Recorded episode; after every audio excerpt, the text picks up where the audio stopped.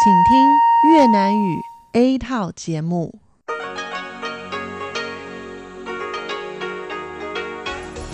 Đây là Đài Phát thanh Quốc tế Đài Loan RTI.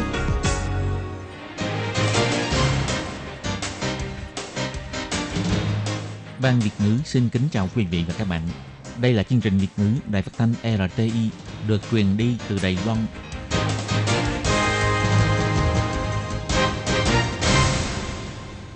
Lê Phương xin chào các bạn, các bạn thân mến. Hoan nghênh các bạn theo dõi chương trình Việt ngữ hôm nay, thứ hai ngày 28 tháng 1 năm 2019, tức ngày 23 tháng 12 âm lịch năm Mậu Tuất. Chương trình Việt ngữ hôm nay sẽ đem đến với các bạn các nội dung như sau. Trước hết là phần tin thời sự của Đài Loan, kế tiếp là bài chân đề, sau đó là các chung mục tiếng hoa cho mỗi ngày, tìm hiểu Đài Loan và điểm hẹn văn hóa. Nhưng trước tiên, Lê Phương sẽ mời các bạn theo dõi phần tin thời sự của Đài Loan và trước hết là các mẫu tin tóm tắt.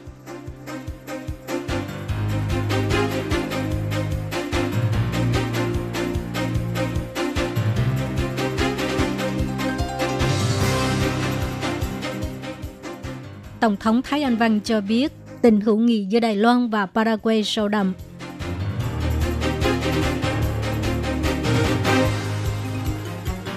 Trần Lương Cơ dự kiến sẽ nâng cao mức lương của sinh viên theo học chương trình tiến sĩ là 30.000 tới 50.000 đầy tệ.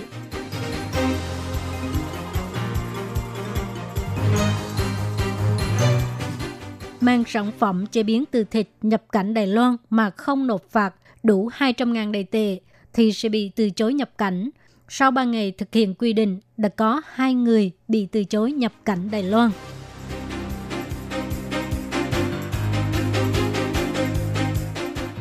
Đài Loan thành công trong việc nghiên cứu bệnh tiểu đường.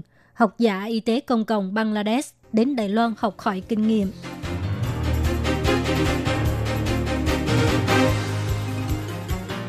Thị trưởng thành phố Đài Trung lần đầu tiên đi thăm Hồng Kông.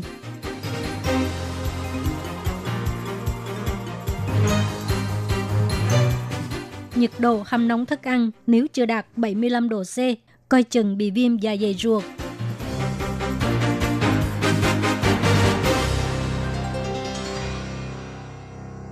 Ngày 28 tháng 1, lúc tiếp kiến đoàn đại diện của Chủ tịch Thượng viện và Quốc hội Cộng hòa Paraguay, ông Silvio Ovela, tại phủ Tổng thống, Tổng thống Thái Anh Văn cho biết đây là lần thứ hai ông Silvio Ovela sang thăm Đài Loan sau 15 năm. Bà tin rằng ông ấy nhất định sẽ cảm nhận được sự phát triển và sự thay đổi của xã hội Đài Loan. Tổng thống Thái Anh Văn biểu thị trong 61 năm qua, tình hữu nghị giữa Đài Loan và Paraguay càng ngày càng gắn bó. Paraguay là nước đầu tiên bà đi thăm sau khi lên nhậm chức, cũng là nước đồng minh duy nhất bà đi thăm hai lần kể đến thời điểm này. Đài Loan cũng là nước bạn đầu tiên Tổng thống Paraguay Mario Ado Benito đến thăm sau khi ông lên nhậm chức. Điều này chứng tỏ rằng tình hữu nghị giữa hai nước rất sâu đậm. Tổng thống Thái Anh Văn biểu thị bà và ông Silvio Ovela đều hy vọng hai nước có thể hợp tác trong ba lĩnh vực chính, bao gồm đầu tư, xây dựng cơ sở hạ tầng và thương mại. Bà cũng cảm ơn sự ủng hộ của Thượng viện Paraguay. Nhờ có sự ủng hộ này cho nên chương trình giao lưu và hợp tác của hai nước mới được thực hiện. Tổng thống Thái Anh Văn cho biết.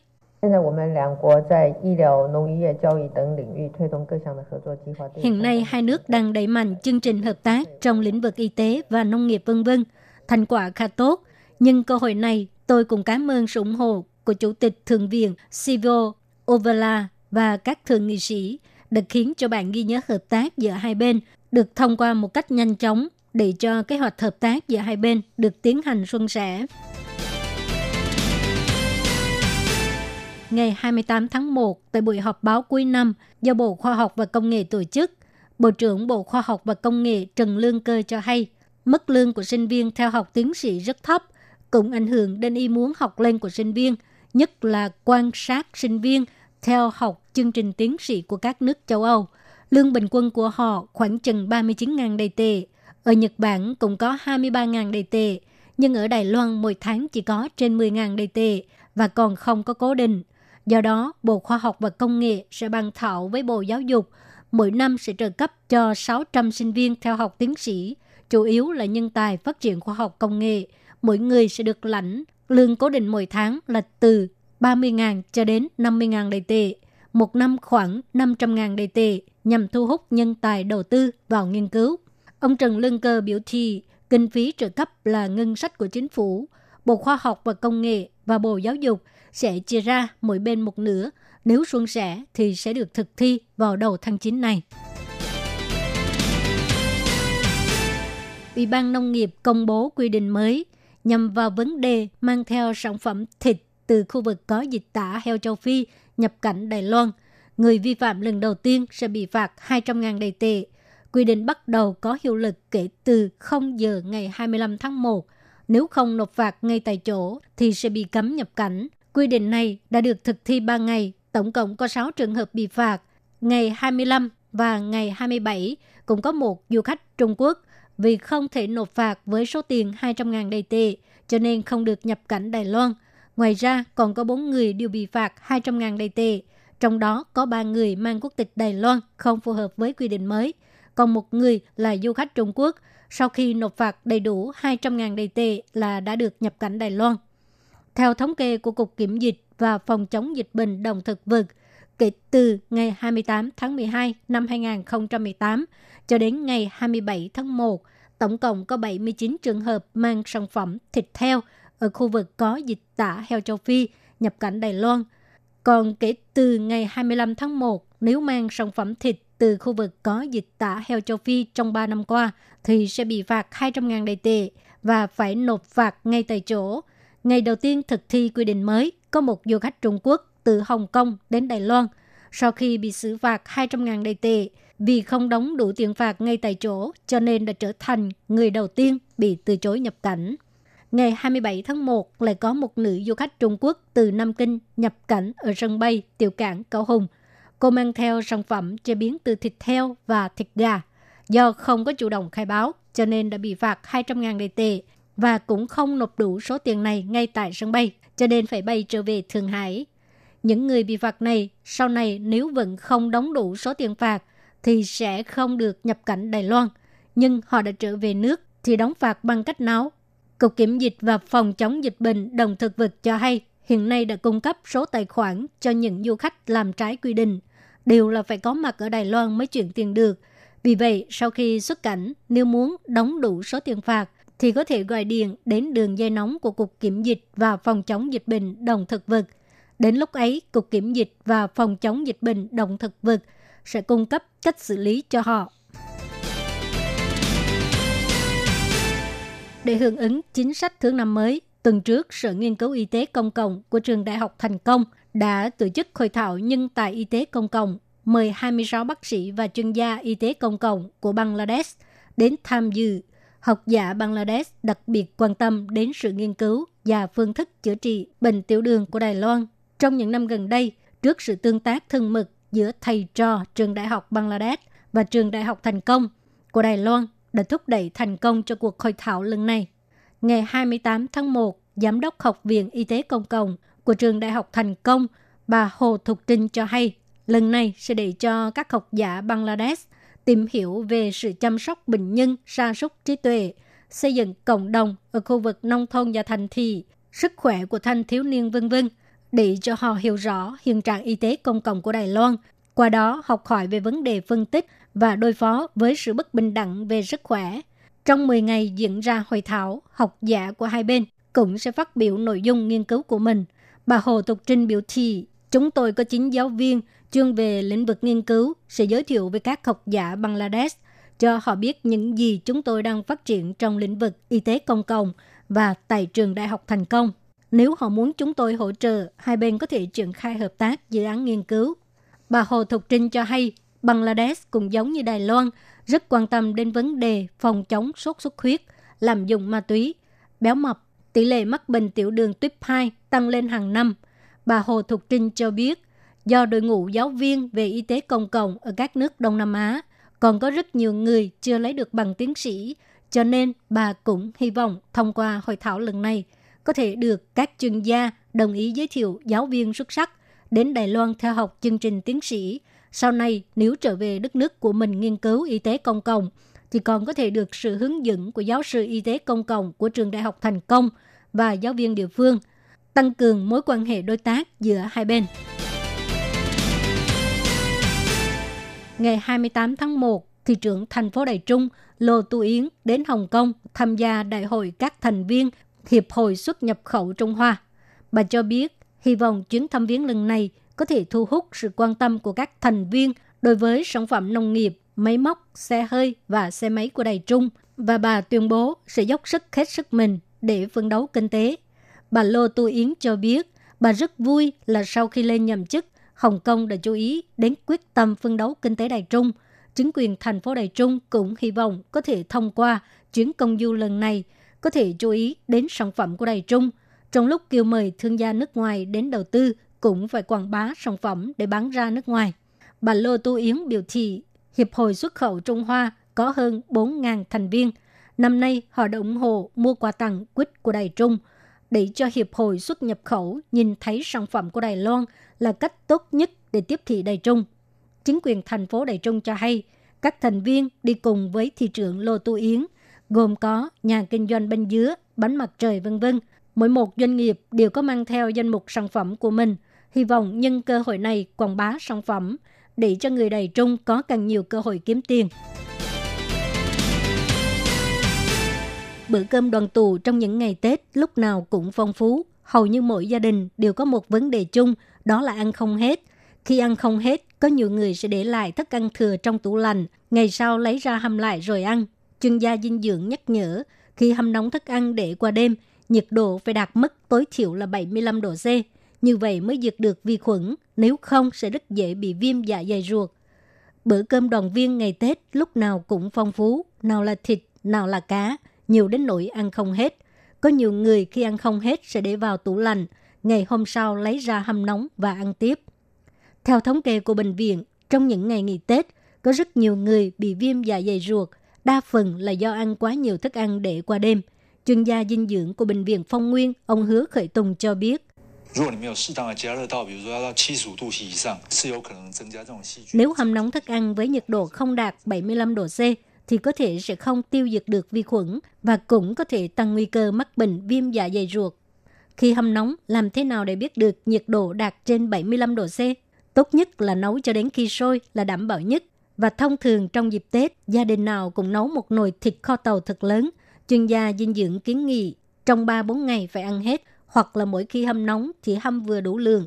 Nếu không, cả nồi thịt nếu hâm nóng nhiều lần, chất natri trong nước thịt kho sẽ khiến cho chúng ta càng ăn càng mặn, có hại cho sức khỏe. Ngoài ra, trứng là thực phẩm chứa nhiều dinh dưỡng và cũng là món ăn ưa thích của vi khuẩn. Món ăn nào có trứng thì tốt nhất là ăn hết ngay trong ngày hôm đó. Ăn thức ăn để qua đêm là thói quen của rất nhiều người, nhưng phải chú ý, khi hâm nóng, nhiệt độ phải đạt mức tối thiểu là 75 độ C cũng đừng ăn đi ăn lại nhiều lần, không những không hấp thu được chất dinh dưỡng mà còn có thể gây nên viêm dạ dày ruột.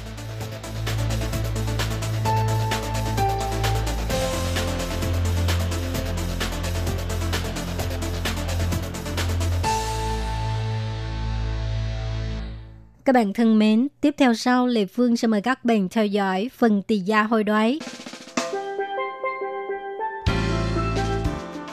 tỷ giá hối đoái giữa đô la Mỹ và đầy tệ trong ngày 28 tháng 1 năm 2019 là một đô la Mỹ đổi 30,772 đầy tệ. Và sau đây là tỷ giá hối đoái giữa đô la Mỹ và đồng Việt Nam. Tỷ giá hối đoái giữa đô la Mỹ và đồng Việt Nam trong ngày 28 tháng 1 năm 2019 là một đô la Mỹ bằng 23.180 đồng Việt Nam.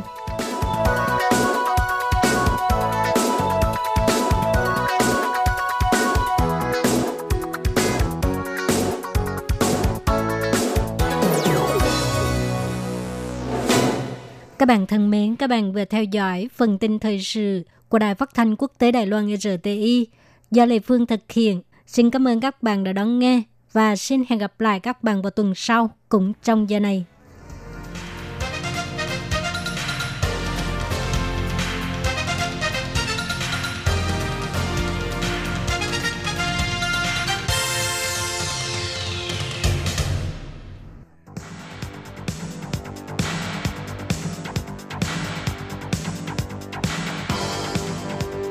Đây là đài phát thanh quốc tế Đài Loan RTI, truyền thanh từ Đài Loan. Mời các bạn theo dõi bài chuyên đề hôm nay.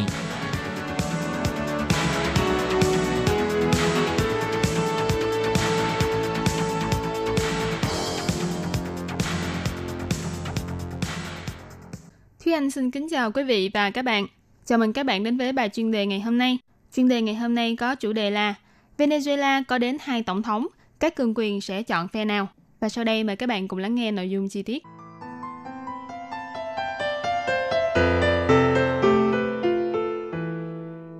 Tình hình chính trị ở quốc gia Nam Mỹ Venezuela ngày một căng thẳng. Vừa qua lại xảy ra sự kiện có đến hai tổng thống và hai quốc hội. Ngay lập tức ba cường quốc thế giới là Mỹ, Nga và Trung Quốc đã tuyên bố lựa chọn phe cánh để ủng hộ. Nhưng đằng sau những lựa chọn này lại là những ý đồ gì? Dưới sự lãnh đạo ngày càng độc tài của Tổng thống Maduro, nền kinh tế của Venezuela đứng trước nguy cơ sụp đổ. Ngày 23 tháng 1 vừa qua, chính trường Venezuela đã có đến hai tổng thống. Người đứng đầu quốc hội do phe đối lập đứng đầu là ông Juan Guaido đã tự tuyên bố trở thành tổng thống lâm thời và lập tức nhận được sự ủng hộ của Mỹ và nhiều nước khác.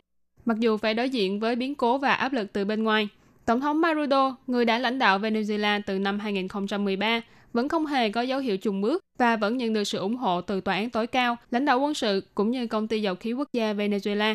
Là người tiếp nối sau Tổng thống cánh tả Hugo Chavez, Tổng thống Maduro thiếu sức hút của một người dẫn dắt chính trị. Các chính sách kinh tế của ông đã khiến cho người dân sống trong cảnh khó khăn chật vật và buộc khoảng 3 triệu người dân Venezuela phải bỏ xứ mà đi. Tuy vậy, Tổng thống Maduro vẫn đứng vững trên chính trường Venezuela bằng những biện pháp trấn áp các ý kiến trái chiều và cả một hệ thống tham mô vụ lợi. Hơn nữa, chính quyền của ông Maduro còn nhận được sự ủng hộ của các cường quốc trong Hội đồng Bảo an Liên Hiệp Quốc, trong đó có cả Điện Kremlin và Bắc Kinh. Ngay sau khi Venezuela xuất hiện chính quyền thay thế, Mỹ lập tức không màng đến chính quyền của ông Maduro. Nhưng đây tuyệt nhiên không phải là việc một sớm một chiều. Kể từ khi Tổng thống Hugo Chavez nhậm chức vào năm 1998, quốc gia vốn là kho tàng trữ dầu thô lớn nhất thế giới của Mỹ này bắt đầu bước lên con đường kinh tế phi tự do. Ông Chavez ngoài việc trưng thu hơn triệu mẫu ruộng đất, quốc hữu hóa hơn trăm doanh nghiệp tư nhân và đầu tư nước ngoài, còn đứng đầu trong việc thành lập Liên minh cánh tả Mỹ Latin, hay còn được gọi là Liên minh Bolivar cho các dân tộc châu Mỹ chúng ta, viết tắt là ALBA, nhằm chống lại Mỹ, đồng thời lợi dụng tinh thần dân tộc để khuếch trương quyền hạn của Tổng thống. Ngoài việc chống đối lại Mỹ, chuyên gia về châu Mỹ Latin thuộc Viện Nghiên cứu Quốc tế Phần Lan, ông Michael Wigel còn đề cập đến. Từ khi thời kỳ của ông Chavez bắt đầu, Venezuela dần nghiêng về hướng hợp tác với các chính quyền chuyên chế, không đòi hỏi dân chủ và giá trị nhân quyền trên thế giới. Những động thái bắt tay với phe cánh đối địch của Venezuela một quốc gia chỉ cách Miami của Mỹ 3 giờ đồng hồ theo đường hàng không, đương nhiên khiến cho Washington phải châu mày nhăn nhó. Mặc dù những hành động của Venezuela khiến cho Mỹ phải căng thẳng, thậm chí đưa ra chế tài đối với ông Maduro, nhưng Mỹ vẫn là khách hàng tiêu thụ dầu mỏ lớn nhất của Venezuela. Hiện tại Mỹ vẫn đang tìm cách để cắt đứt nguồn kinh tế của ông Maduro để chuyển giao quyền khống chế dầu thô sang cho chính quyền của ông Juan Guaido. Sau khi thừa kế chính quyền từ ông Chavez, chính phủ của ông Maduro nhận được khoản vay hơn 50 tỷ USD từ Trung Quốc Phía Nga còn xây dựng mối quan hệ thân thiết với Venezuela bằng cách giao dịch vũ khí, đầu tư, hỗ trợ và cố vấn vân vân. Thế nên việc cả hai nước này không mong muốn con nợ của mình sụp đổ là lẽ đương nhiên. Thế nhưng chuyên gia Wigel và tờ Washington Post cũng đã đề cập, so với việc ủng hộ Maduro, việc mà Bắc Kinh lo lắng hơn cả chính là hợp đồng cho vay của mình có hoàn vốn hay không. Nếu chính quyền của ông Guaido có thể đưa ra đảm bảo, thì việc Trung Quốc thay đổi lập trường là điều hoàn toàn có thể xảy ra. Trái lại, mặc dù Nga đầu tư vào Venezuela với nhiều mục đích khác nhau, nhưng tiền vẫn là lý do khiến cho cường quốc này không chịu buông tay đối với Venezuela. Ngoài nhân tố tiền bạc, việc đầu tư vào Venezuela còn liên quan đến danh tiếng của Tổng thống Nga Vladimir Putin cả trong nước và quốc tế. Theo phân tích của tờ Washington Post, hiện tại Nga đã dần xây dựng lại vai trò quan trọng của mình ở Trung Đông nếu có thể thu hút nguồn tài nguyên ở Venezuela và nắm được tay bán cầu trong tay thông qua Tổng thống Maduro thì Tổng thống Putin vừa có thể khiến cho Mỹ bất an, vừa có thể khiến cho người dân Nga tin tưởng rằng Nga lại một lần nữa quay lại hàng ngũ cường quốc thế giới. Venezuela vốn là cửa ngõ quan trọng cho Nga tiến vào khu vực Mỹ Latin, nên việc phe đối lập của ông Juan Guaido nổi dậy đương nhiên khiến cho Nga phải lo lắng. Bởi những vấn đề như chính sách ngoại giao của ông Guaido hay khoản đầu tư của Nga vào Venezuela sẽ đi về đâu, thậm chí việc này cũng sẽ trở thành cơ hội để phe đối lập tại Nga phê bình ông Putin. Mặc dù hiện tại chính quyền của ông Guaido được sự ủng hộ của Nhà Trắng, nhưng chính quyền của ông Maduro vẫn đang nắm quyền quân sự và sự ủng hộ của một số cường quyền quốc tế. Thế nên tương lai của Venezuela sẽ đi đến đâu vẫn là một ẩn số chưa biết được. Vừa rồi là bài chuyên đề do Thúy Anh biên tập và thực hiện. Cảm ơn sự chú ý lắng nghe của quý vị và các bạn. Thân ái chào tạm biệt và hẹn gặp lại.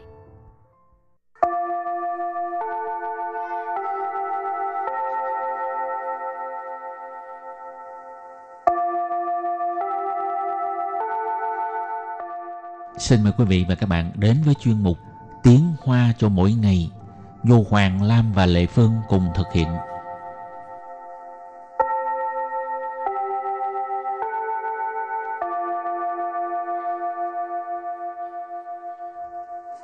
Hoàng Lam và Lệ Phương xin chào tất cả các bạn. Ý, cái túi sách của anh Hoàng Lam có treo cái sợi dây gì mà có hình con cá vậy? Ừ, dây đeo ờ, năm mới mà. Ồ, trước Tết mua hả? Người ta tặng, không có mua. Ai tặng cho anh vậy? Hả? Không có nói cho biết. Bí mật hả? Ừ. Ý mà anh Cá Hoàng Lam, rồi có cái gì nữa. anh Hoàng Lam đã giàu sẵn rồi tặng con cá làm chi? Hả? Tại sao biết tặng con cá làm gì không? Thì người ta muốn cho anh Hoàng Lam năm nào cũng dư Dư, giả dư mà. thừa phải không? Ừ. Có tiền dư phải không? ừ. Mà anh Hoàng Lam giàu sẵn rồi đâu Tại cần sao lại có tiền dư? Tặng cá có tiền dư. dụy. Dữ, à, tiếng Trung là dữ, dữ có nghĩa là dư, phải không? Ừ. Nó đồng âm nhưng mà chữ viết khác nhau, Ừ. phải không? Đúng rồi. Đúng. rồi. Cho nên hôm nay mình học hai câu có liên quan tới ờ, dư thừa, dư giả. À, dư dạ, dư thừa. Rồi còn có rau quả biểu tượng cho sự an lành, những điều tốt lành. Hào, hôm nay chúng ta học hai câu. Câu số 1, tại sao dây treo năm mới có rất nhiều cá, khóm, rất là rơi thơm, củ cải trắng và thỏi vàng. Câu số 2, tại vì đó là những vật phẩm may mắn. Bây giờ mời các bạn lắng nghe cô giáo đọc hai câu mẫu này bằng tiếng Hoa. 为什么新年的吊饰有很多鱼、凤梨、萝卜、元宝？因为这些都是吉祥物。 Học trước tiên chúng ta học câu mẫu số 1. Vì sao xin niên de điệu sư có hẳn đô yu, phượng lý, lúa bố, yuan bảo? Sau đây là giải thích các từ vựng câu 1. Vì sao Vì sao Tại sao? Xin niên Xin niên đây là năm mới.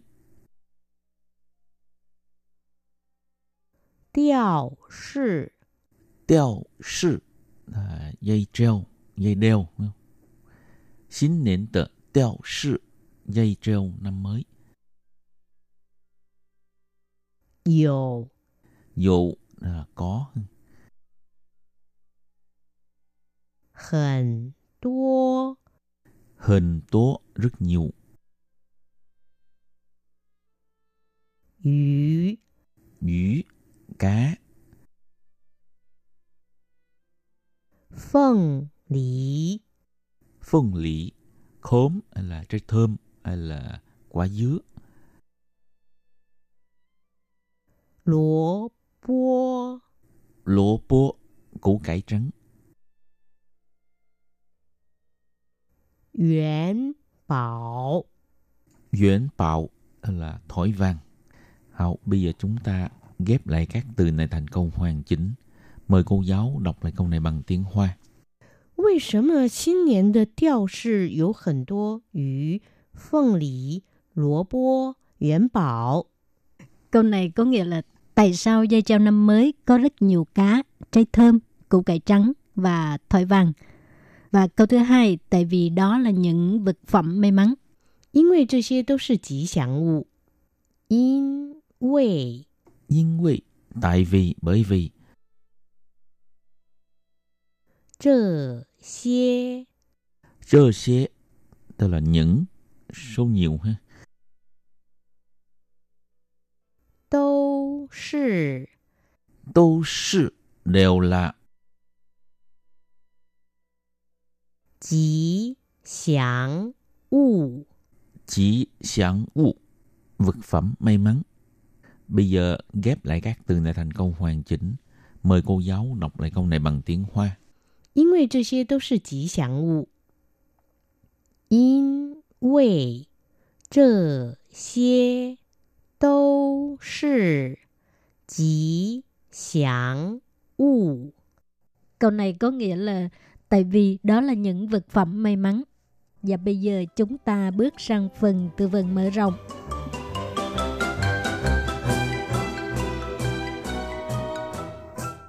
年年有余，年年有余。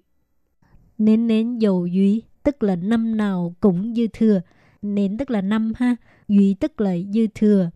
thì cái từ dụy này á, là đồng âm với cái từ con cá dụy cho nên á, mỗi lần năm mới người ta thường ăn cá này hoặc là tặng những à, dây treo có hình con cá là là có ý muốn á, là là mong cho mình được à, dư giả mong cho người mình tặng được dư giả Quang lại. Quang lại. Quang lại, thịnh vượng ha. Còn tiếng Đài đọc là on lại nó cũng đồng âm với cái từ phong lị. Thông thường người ta cúng trái thơm thì cũng có nghĩa là à, muốn cho mình được à, giàu sang vậy đó mà.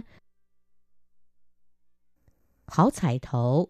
Hảo thải thổ. Hảo thải thổ có nghĩa là may mắn ha. Ừ.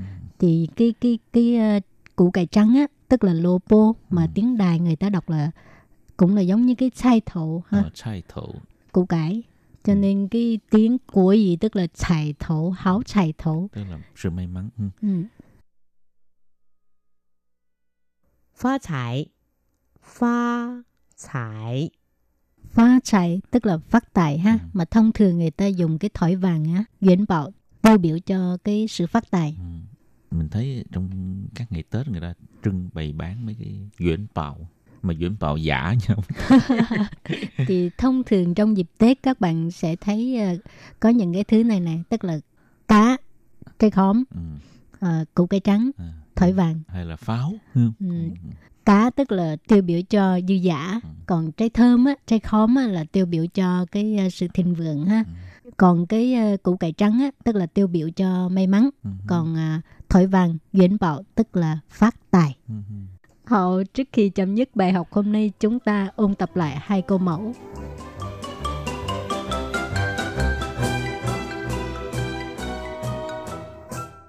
为什么新年的吊饰有很多鱼、凤梨、萝卜、元宝？为什么 Vì sao? Tại sao? 新年 Xin niệm đây là năm mới. 吊饰 Đeo sự là dây treo, dây đeo. đúng không? 有 Dụ là có. Hẳn tố Hẳn tố rất nhiều. Yu Yu cá. Phượng lý. Phượng lý Khóm hay là trái thơm hay là quả dứa. Lúa bố Lúa bố củ cải trắng. 元宝。 duyễn bạo hay là thỏi vàng. Hảo, bây giờ chúng ta ghép lại các từ này thành câu hoàn chỉnh. Mời cô giáo đọc lại câu này bằng tiếng Hoa. 为什么新年的吊饰有很多鱼、凤梨、萝卜、元宝？ Câu này có nghĩa là tại sao dây treo năm mới có rất nhiều cá, trái thơm, củ cải trắng và thỏi vàng. Và câu thứ hai, tại vì đó là những vật phẩm may mắn. 因为这些都是吉祥物。因为 Nhưng vì, tại vì, bởi vì, 这些 chơ xế, tức là những, số nhiều ha. 都是 Tô sự đều là 吉祥物。 chỉ sáng物, vật phẩm may mắn. Bây giờ ghép lại các từ này thành câu hoàn chỉnh. Mời cô giáo đọc lại câu này bằng tiếng Hoa. 因为这些都是吉祥物。 Câu này có nghĩa là tại vì đó là những vật phẩm may mắn. Hảo, chương mục tiếng Hoa cho mỗi ngày của hôm nay đến đây xin tạm chấm dứt. Cảm ơn các bạn đón nghe. Bye bye. Bye Chào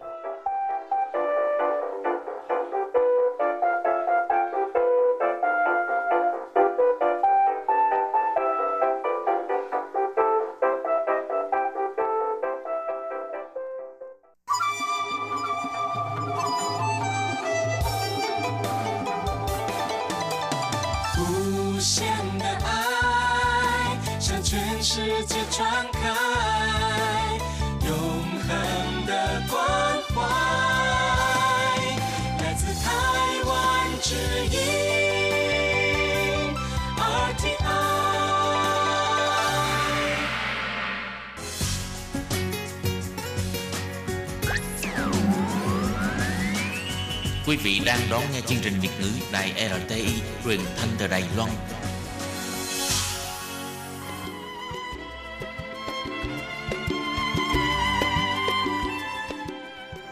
Xin mời quý vị đến với chuyên mục Tìm hiểu Đài Loan.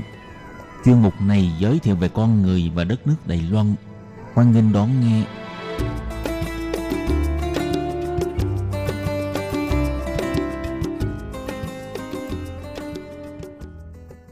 Phương Nam xin kính chào quý vị và các bạn. Chào mừng các bạn đến với chương trình Tìm hiểu Đài Loan của tuần này.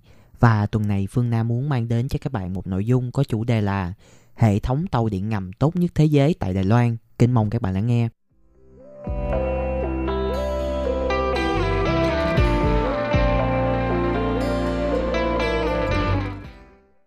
Khi nói đến thành phố Đài Bắc, thì điều đầu tiên bạn nghĩ đến sẽ là gì?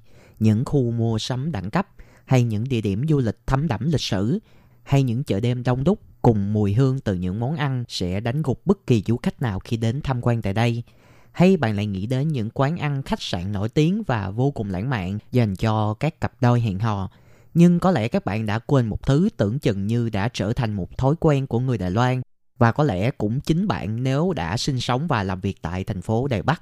Đó chính là hệ thống tàu điện ngầm MRT tại đây. Hôm nay Phương Nam sẽ cùng các bạn tìm hiểu một cách chi tiết về hệ thống tàu điện ngầm, được xem là tốt nhất trên thế giới này nhé. Taipei Metro hay Taipei MRT là hệ thống tàu điện ngầm công cộng phục vụ cho vùng đô thị Đài Bắc. Mạng lưới tàu điện ngầm này bao gồm 3 thành phố lớn là Đài Bắc, Tân Bắc và Đào Viên. Đây cũng là hệ thống công cộng đầu tiên và cũng là hệ thống công cộng có vốn đầu tư khủng nhất và quy mô lớn nhất từ trước tới nay. Sự ra đời của hệ thống tàu điện ngầm Đài Loan chủ yếu để giải quyết vấn đề nạn kẹt xe nghiêm trọng tại thành phố đông dân thủ đô Đài Bắc. Ngoài ra, hệ thống này còn giúp cải thiện luồng giao thông và các chức năng của thành phố, giúp ích cho sự phát triển của thành phố Đài Bắc và các thị trấn khu vực vệ tinh xung quanh thành phố.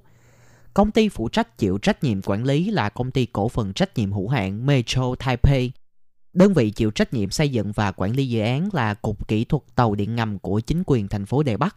Một số tuyến ở thành phố Tân Bắc được lên kế hoạch thiết kế và thi công bởi Cục Kỹ thuật Tàu điện ngầm của chính quyền thành phố Tân Bắc kể từ khi đi vào hoạt động vào ngày 28 tháng 3 năm 1996. Hiện nay, hệ thống tàu điện ngầm Đại Bắc có 5 tuyến chính với quãng đường dài 136,6 km và quãng đường đang được khai thác là 131,2 km của hệ thống giao thông thành phố Đại Bắc. Mỗi ngày vào lúc 6 giờ sáng là lúc chuyến tàu đầu tiên được chạy và sẽ kết thúc vào lúc 1 giờ 16 phút sáng. Văn hóa đi tàu điện ngầm đã trở thành một thói quen tại đây. Đối với mỗi con người Đài Loan, sự tiện lợi của hệ thống tàu điện ngầm đã đi sâu vào tiềm thức và trở thành một phần của cuộc sống của họ. Nguồn gốc của hệ thống tàu điện ngầm Đài Bắc Kế hoạch xây dựng hệ thống tàu điện ngầm tại đô thị Đài Bắc được phát biểu lần đầu vào năm 1928 với tên gọi là hệ thống xe điện Đài Bắc. Nhưng vào thời điểm đó, kế hoạch này không nhận được sự ủng hộ từ dư luận, nên nó đã không được đưa vào xây dựng. Vào ngày 28 tháng 6 năm 1968, Bộ Giao thông Vận tải Đài Loan đã công bố kế hoạch nghiên cứu về tính khả thi của hệ thống tàu điện ngầm tại thủ đô Đài Bắc. Tuy nhiên, vào lúc đó, hệ thống tàu điện ngầm này cần một nguồn kinh phí cực lớn và nhu cầu của người dân không thật sự rõ ràng, nên kế hoạch nghiên cứu này lại một lần nữa bị đưa vào dĩ vãng. Đến năm 1970, do sự phát triển không ngừng của Đài Loan đã khiến cho lượng giao thông của vùng đô thị Đài Loan tăng trưởng một cách chóng mặt. Lúc này Đài Bắc đang đối mặt với vấn nạn kẹt xe vô cùng nghiêm trọng. Để giải quyết vấn đề tắc nghẽn giao thông, hệ thống tàu điện ngầm Đài Bắc mới lần đầu tiên được đưa vào quy hoạch thực tế. Năm 1975, chính quyền thành phố Đài Bắc cùng Ủy ban Thiết kế Kinh tế Viện Hành Chính, tiền thân của Ủy ban Phát triển Quốc gia và Bộ Giao thông đã sử dụng phương thức ba bên tài trợ chi phí bằng nhau, tức ba bộ này sẽ bỏ ra số tiền bằng nhau trên tổng chi phí thi công của công trình này. Bộ Giao thông Vận tải là đơn vị chịu trách nhiệm về việc lập kế hoạch sơ bộ của hệ thống tàu điện ngầm Đài Bắc và kế hoạch này đã được hoàn thành vào cuối năm 1977. Vào tháng 2 năm 1977, Ủy ban Kế hoạch Vận tải, nay là Viện Nghiên cứu Giao thông Vận tải của Bộ Giao thông Vận tải, đã có những bước quy hoạch sơ bộ cho năm tuyến chính U1, U2, U3, S1 và S2. Đây là những tuyến đầu tiên được quy hoạch tại thành phố Đài Bắc. Tháng 9 năm 1981, Ủy ban Kế hoạch Vận tải đã mời phòng kỹ thuật tư vấn tàu điện ngầm BMTC của Anh và các chuyên gia tư vấn của Đài Loan để thành lập một nhóm nghiên cứu chuyên sâu về bản báo cáo quy hoạch sơ bộ. Một số kỹ sư của BMTC đã tham gia thiết kế tàu điện ngầm cho Hồng Kông, nên trong quá trình lập kế hoạch cho tàu điện ngầm Đài Bắc đã có tham khảo thiết kế của tàu điện ngầm Hồng Kông. Qua nhiều lần thiết kế, hệ thống tuyến đường đã được sửa chữa thành hình chữ L, qua đó giải quyết được các vấn đề liên quan đến chồng chéo các tuyến đường. Đây cũng là những khác biệt lớn nhất so với kế hoạch ban đầu. Năm 1982, chính quyền thành phố Đài Bắc ủy thác cho Trường Đại học Giao thông Vận tải thực hiện nghiên cứu về sự phát triển của hệ thống giao thông công cộng. Vào tháng 9 năm 1984, Viện Hành Chính đã công bố 14 kế hoạch công trình xây dựng chính trong bản kế hoạch sơ bộ. Hệ thống tàu điện ngầm Đài Bắc được đưa vào danh sách và chịu trách nhiệm thực hiện việc xây dựng và quản lý thuộc về Cục Quản lý Tàu điện ngầm do chính quyền thành phố Đài Bắc thành lập. Ngoài ra, Ủy ban Phát triển Kinh tế của Viện Hành Chính đã thành lập một ủy ban điều phối để phối hợp quan điểm của các tỉnh, thành phố và chính quyền trung ương. Vào ngày 22 tháng 7 năm 1988, dự án đầu tiên của hệ thống tàu điện ngầm Đài Bắc đã được chính thức tổ chức lễ khởi công. Giai đoạn đầu, ngoài đoạn nội hồ thì 6 nhánh còn lại đều đồng thời khởi công. Lai nội hồ chưa được khởi công do có nhiều lý do khách quan như cách quy hoạch lưu lượng vận chuyển tầm trung bình cao, hệ thống các tuyến ngầm và tuyến cao phức tạp. Ngoài ra, lộ trình cũng gặp rất nhiều ý kiến trái chiều từ các chuyên gia. Thêm vào đó, vốn đầu tư bị đóng băng, nên mãi đến năm 2002 nó mới chính thức được đưa vào khởi công xây dựng. Hệ thống tàu điện ngầm Đài Bắc từ đó đã ra đời và mang lại không ít những tiện ích cho đời sống của người dân Đài Loan. Không chỉ vậy, Taipei Metro còn không ngừng đẩy mạnh cải thiện công tác an ninh tại các tàu điện ngầm. Nếu bạn là một người thường xuyên sử dụng phương tiện công cộng này thì bạn sẽ phát hiện rằng tại mỗi địa điểm để tàu Taipei Metro đều có thiết kế những chiếc cổng đóng mở thông minh. Ngoài ra dọc theo tuyến đường ray và cả nơi để tàu đều được trang bị hàng chắn tránh tình trạng du khách không may mà té xuống đường ray. Khi có tàu đến trạm thì sẽ nháy đèn báo hiệu tàu đến.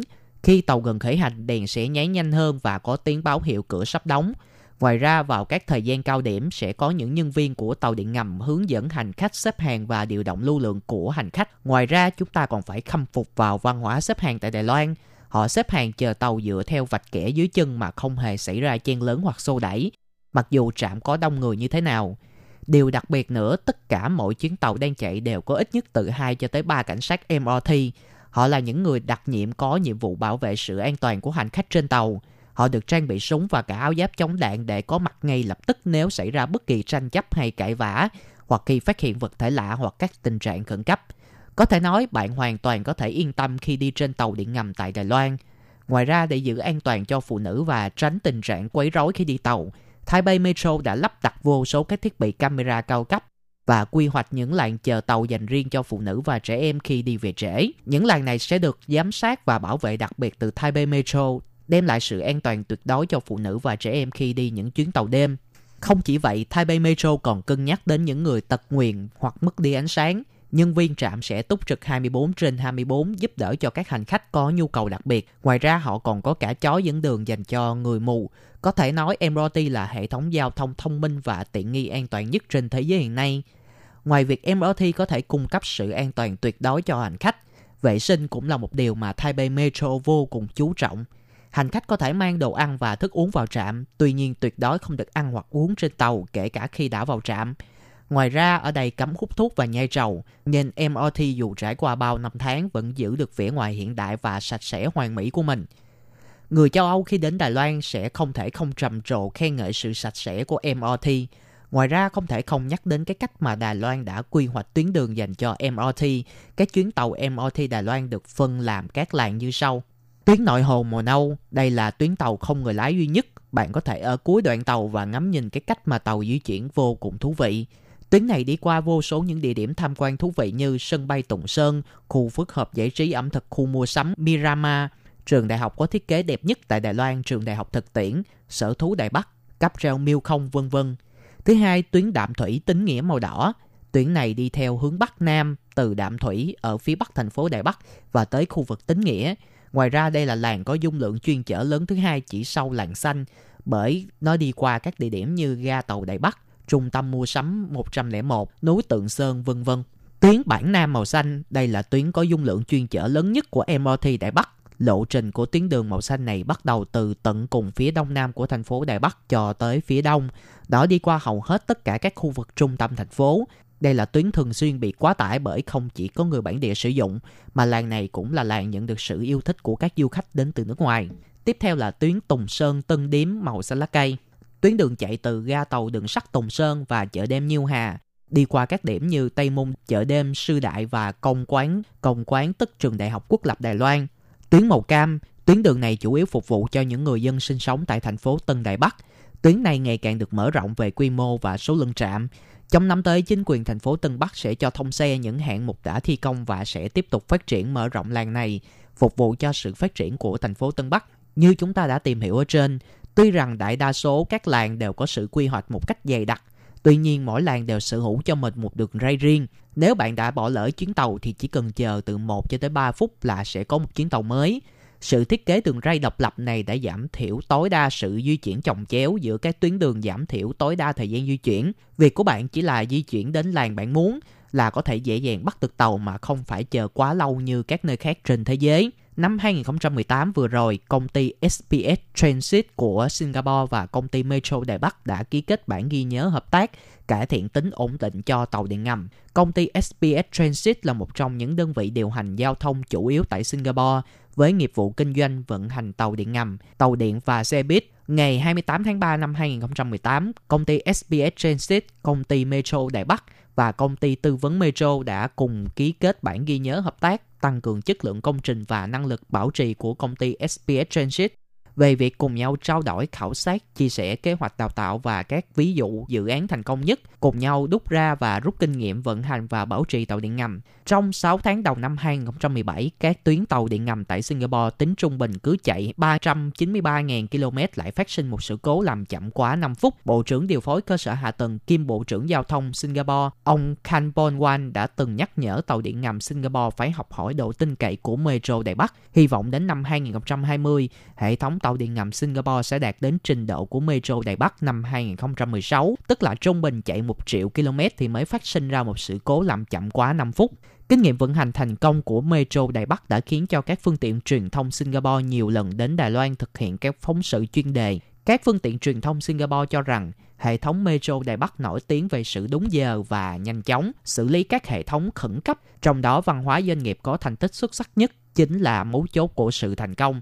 Khi sử dụng MRT để bắt, bạn có 4 cách thanh toán như sau. Thứ nhất là mua theo chặng cố định. Bạn có thể tới các máy bán thẻ tự động hoặc đến trực tiếp quầy phục vụ để mua. Bạn sẽ chọn lộ trình cố định và máy sẽ báo cho bạn biết giá tiền. Sau đó bạn sẽ nhận được một đồng xu nhựa màu xanh. Khi vào trạm, bạn chỉ việc chạm đồng xu vào máy cảm ứng tại cổng là bạn có thể vào. Khi đến nơi bạn chỉ cần việc là bỏ đồng xu này vào lỗ tại máy cảm ứng tại cổng là có thể đi ra và kết thúc hành trình. Thứ hai là dùng thẻ đa năng EasyCard. Bạn chỉ cần quẹt thẻ tại cửa vào và cửa ra của ga tàu điện. Hệ thống tự tính toán giá của từng chặng. Tuy nhiên, lúc mua thẻ sẽ mất 100 đài tệ và không hoàn trả lại. Nếu sử dụng nhiều thì sẽ rất tiện lợi. Thẻ này có thể thanh toán được rất nhiều dịch vụ ở Đài Loan. Thứ ba, dùng thẻ Taipei Day Pass. Thẻ này dành cho các du khách đi du lịch ở Đài Bắc trong 1 cho tới 5 ngày. Giá bán theo từng loại thẻ từ 1 cho tới 4 ngày. Thẻ này phù hợp cho các bạn đến Đài Bắc ngắn hạn để du lịch tự túc. Cuối cùng đó chính là thẻ 24 giờ Taipei Pass và thẻ 48 giờ. Các loại thẻ này được tính theo giờ và không tính theo ngày như thẻ Taipei Day Pass. Thẻ này sẽ tính hạn sử dụng kể từ khi bạn bắt đầu sử dụng và vô cùng tiện lợi.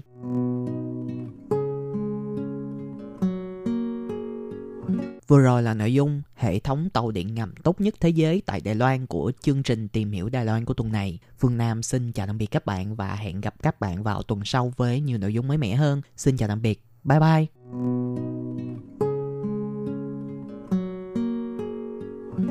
Quý vị và các bạn thân mến, xin mời quý vị truy cập vào trang web đài RTI để đón nghe chương trình phát thanh tiếng Việt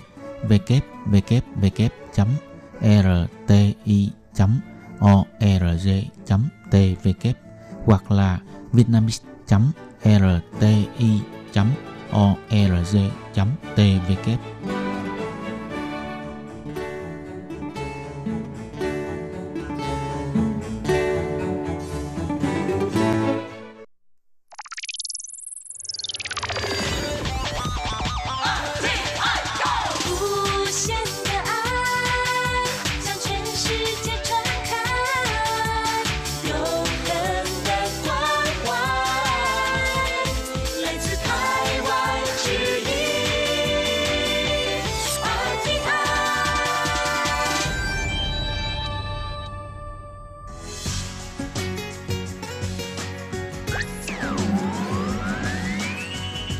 đang đón nghe chương trình Việt ngữ Đài RTI truyền thanh từ Đài Loan.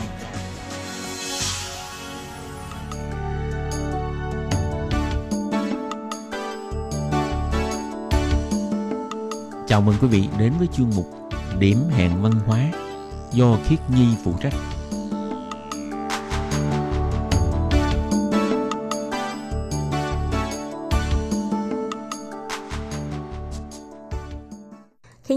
Xin chào các bạn, chào mừng các bạn đón nghe chương trình Điểm hẹn văn hóa của ngày hôm nay. Thống thoát thì một năm đã qua đi, chỉ còn vài ngày nữa thôi thì Tết năm kỷ hợi đã đến. Lúc ở Việt Nam hàng năm khiến Nhi thích nhất là cái thời điểm này, mọi người luôn luôn hân hoan và háo hức để chờ đợi năm mới đến. Ví dụ như con nít thì sẽ được nghỉ đi học này, sẽ có quần áo mới này, hay là sẽ có rất là nhiều bánh kẹo để ăn. Tuy bây giờ Khiến Nhi đã không còn háo hức những điều này nữa, nhưng dịp Tết vẫn là một điều để mình luôn mong đợi. Đó là dịp để mọi người trong gia đình có thể xung vầy này, để bạn bè có dịp để gặp mặt này. Giờ tuy hàng năm trước khi Tết đến đều phải chuẩn bị rất là mệt nhọc, nhưng ngày Tết vẫn có những cái giá trị truyền thống rất thiêng liêng mà không có một ngày lễ nào có thể so sánh bằng. Chủ đề của ngày hôm nay khi Nhi muốn chia sẻ với các bạn đó là về chủ đề ngày Tết.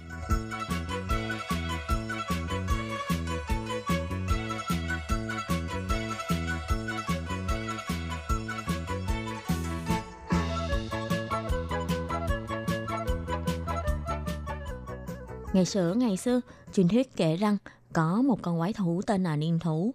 Đây là một con vật được truyền tay từ người miệng người này sang người khác, nhưng lại chưa có một cuốn sách nào thật sự ghi chú qua về xuất xứ của con vật này.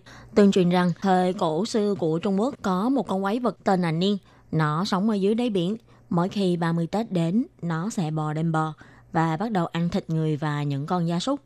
Vì thế, mỗi khi đến ngày cuối cùng của năm, từ lớn đến bé, từ già đến trẻ, người người trong thôn đều bắt đầu trốn vào núi để tránh không bị nó ăn thịt. Cho đến một năm nọ, ở thôn Đào Hoa, khi mọi người trong thôn bắt đầu nhiều dắt nhau để lên núi trốn nạn, thì lúc này trong thôn xuất hiện một lão già ăn mày đi đến từ nơi khác.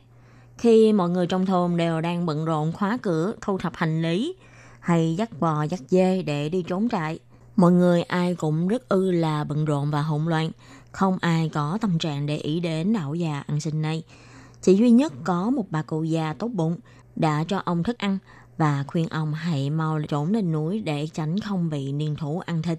Nhưng không ngờ, ông lão lại cười ha ha nói, Bà cụ nếu như để cho ta ở lại nhà bà một đêm thì ta sẽ giúp bà đuổi con niên thú đó đi. Bà vẫn tiếp tục khuyên ông, nhưng không ngờ ông lão chỉ cười mà không nói gì nữa và vẫn kiên quyết ở lại trong làng.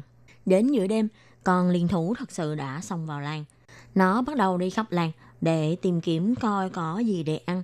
Nhưng khi đi đến gần trước cửa của nhà bà lão, nó nhìn thấy trước cửa được dán một tờ giấy đỏ tươi. Trong nhà thì có ánh nến sáng trưng, cùng với tiếng nổ rành đạch ở trong sân. Mà niên thú bỗng chốc cảm thấy rành rung cả người.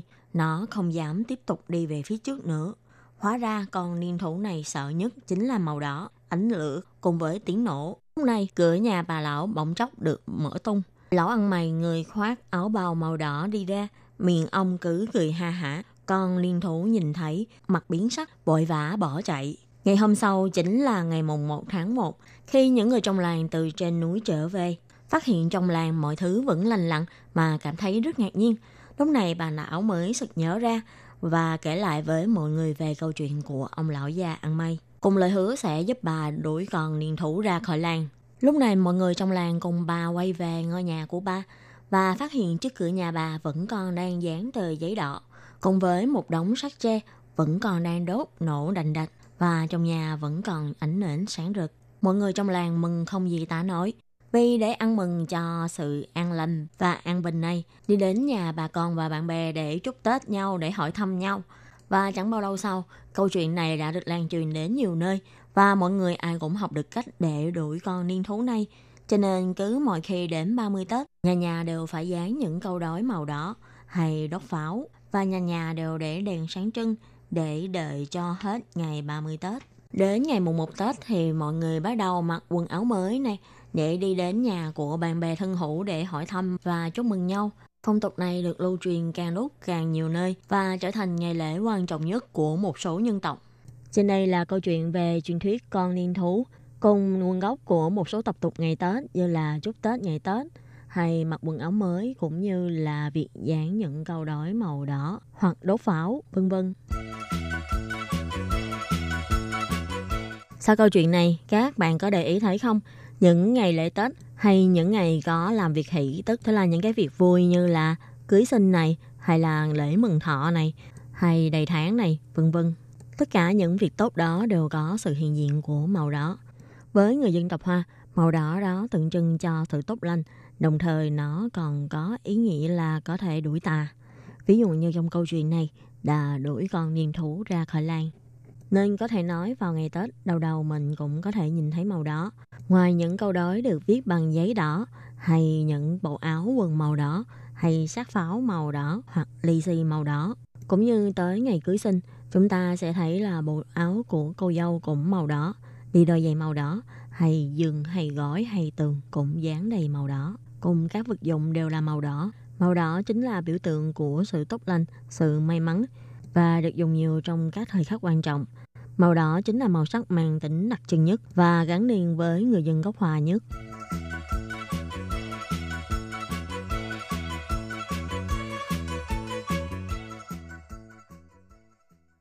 Đồng thời vào thời cổ xưa, khi màu đỏ rất khó chiết xuất, nó còn tượng trưng cho địa vị và quyền lực của một người.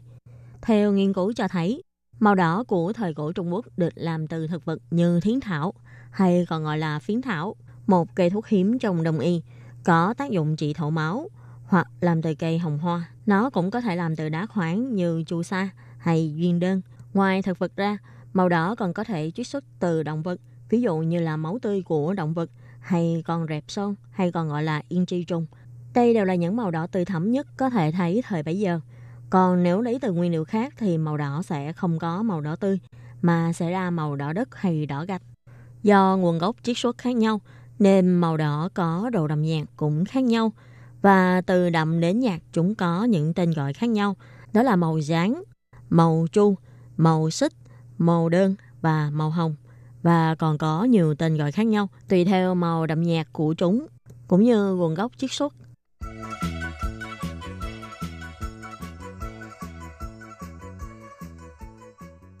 Màu đỏ tượng trưng cho sự may mắn và cát tương. Vì thế ở Đài Loan có rất là nhiều tập tục liên quan đến màu đỏ. Ví dụ như nhà có con nít mới sinh, vào ngày đầy tháng, người ta sẽ có tục làm trứng đỏ. Đó là sau khi nấu chỉnh trứng xong, sẽ bỏ trứng vào ngâm trong nước có pha với lại hạt hồng hoa. Sau khi trứng đã được nhuộm màu đỏ đều, sẽ vớt trứng lên và chia cho hàng xóm láng giềng. Vì trứng tròn tượng trưng cho sự viên mãn, cho soi sinh hay sự phồn thực cùng những ý nghĩa như sinh khí vòng tròn không bao giờ kết thúc. Và khi người ăn cầm trứng trên tay và bóc trứng ra ăn, sau khi ăn xong, trên bàn tay toàn một màu đỏ. Cảm giác như mình đã vừa lấy được hơi may mắn cũng như sức sống mới được truyền qua tay mình.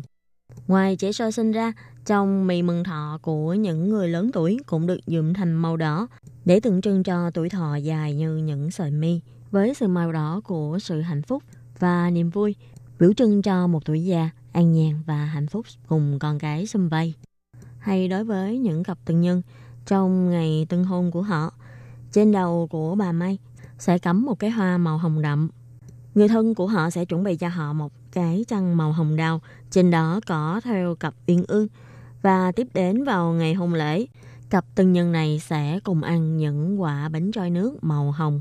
Những tập tục này như những lời chúc phúc dành cho cặp vợ chồng mới cưới này trên mình họ là một màu đỏ với đầy sự may mắn và hạnh phúc, với những món ăn để cầu chúc cho họ được viên mãn trăm năm. Hai màu đỏ còn xuất hiện trên bàn thờ vào những dịp lễ Tết. Bàn thờ luôn luôn được trưng bày và trang trí lại bằng một màu đỏ.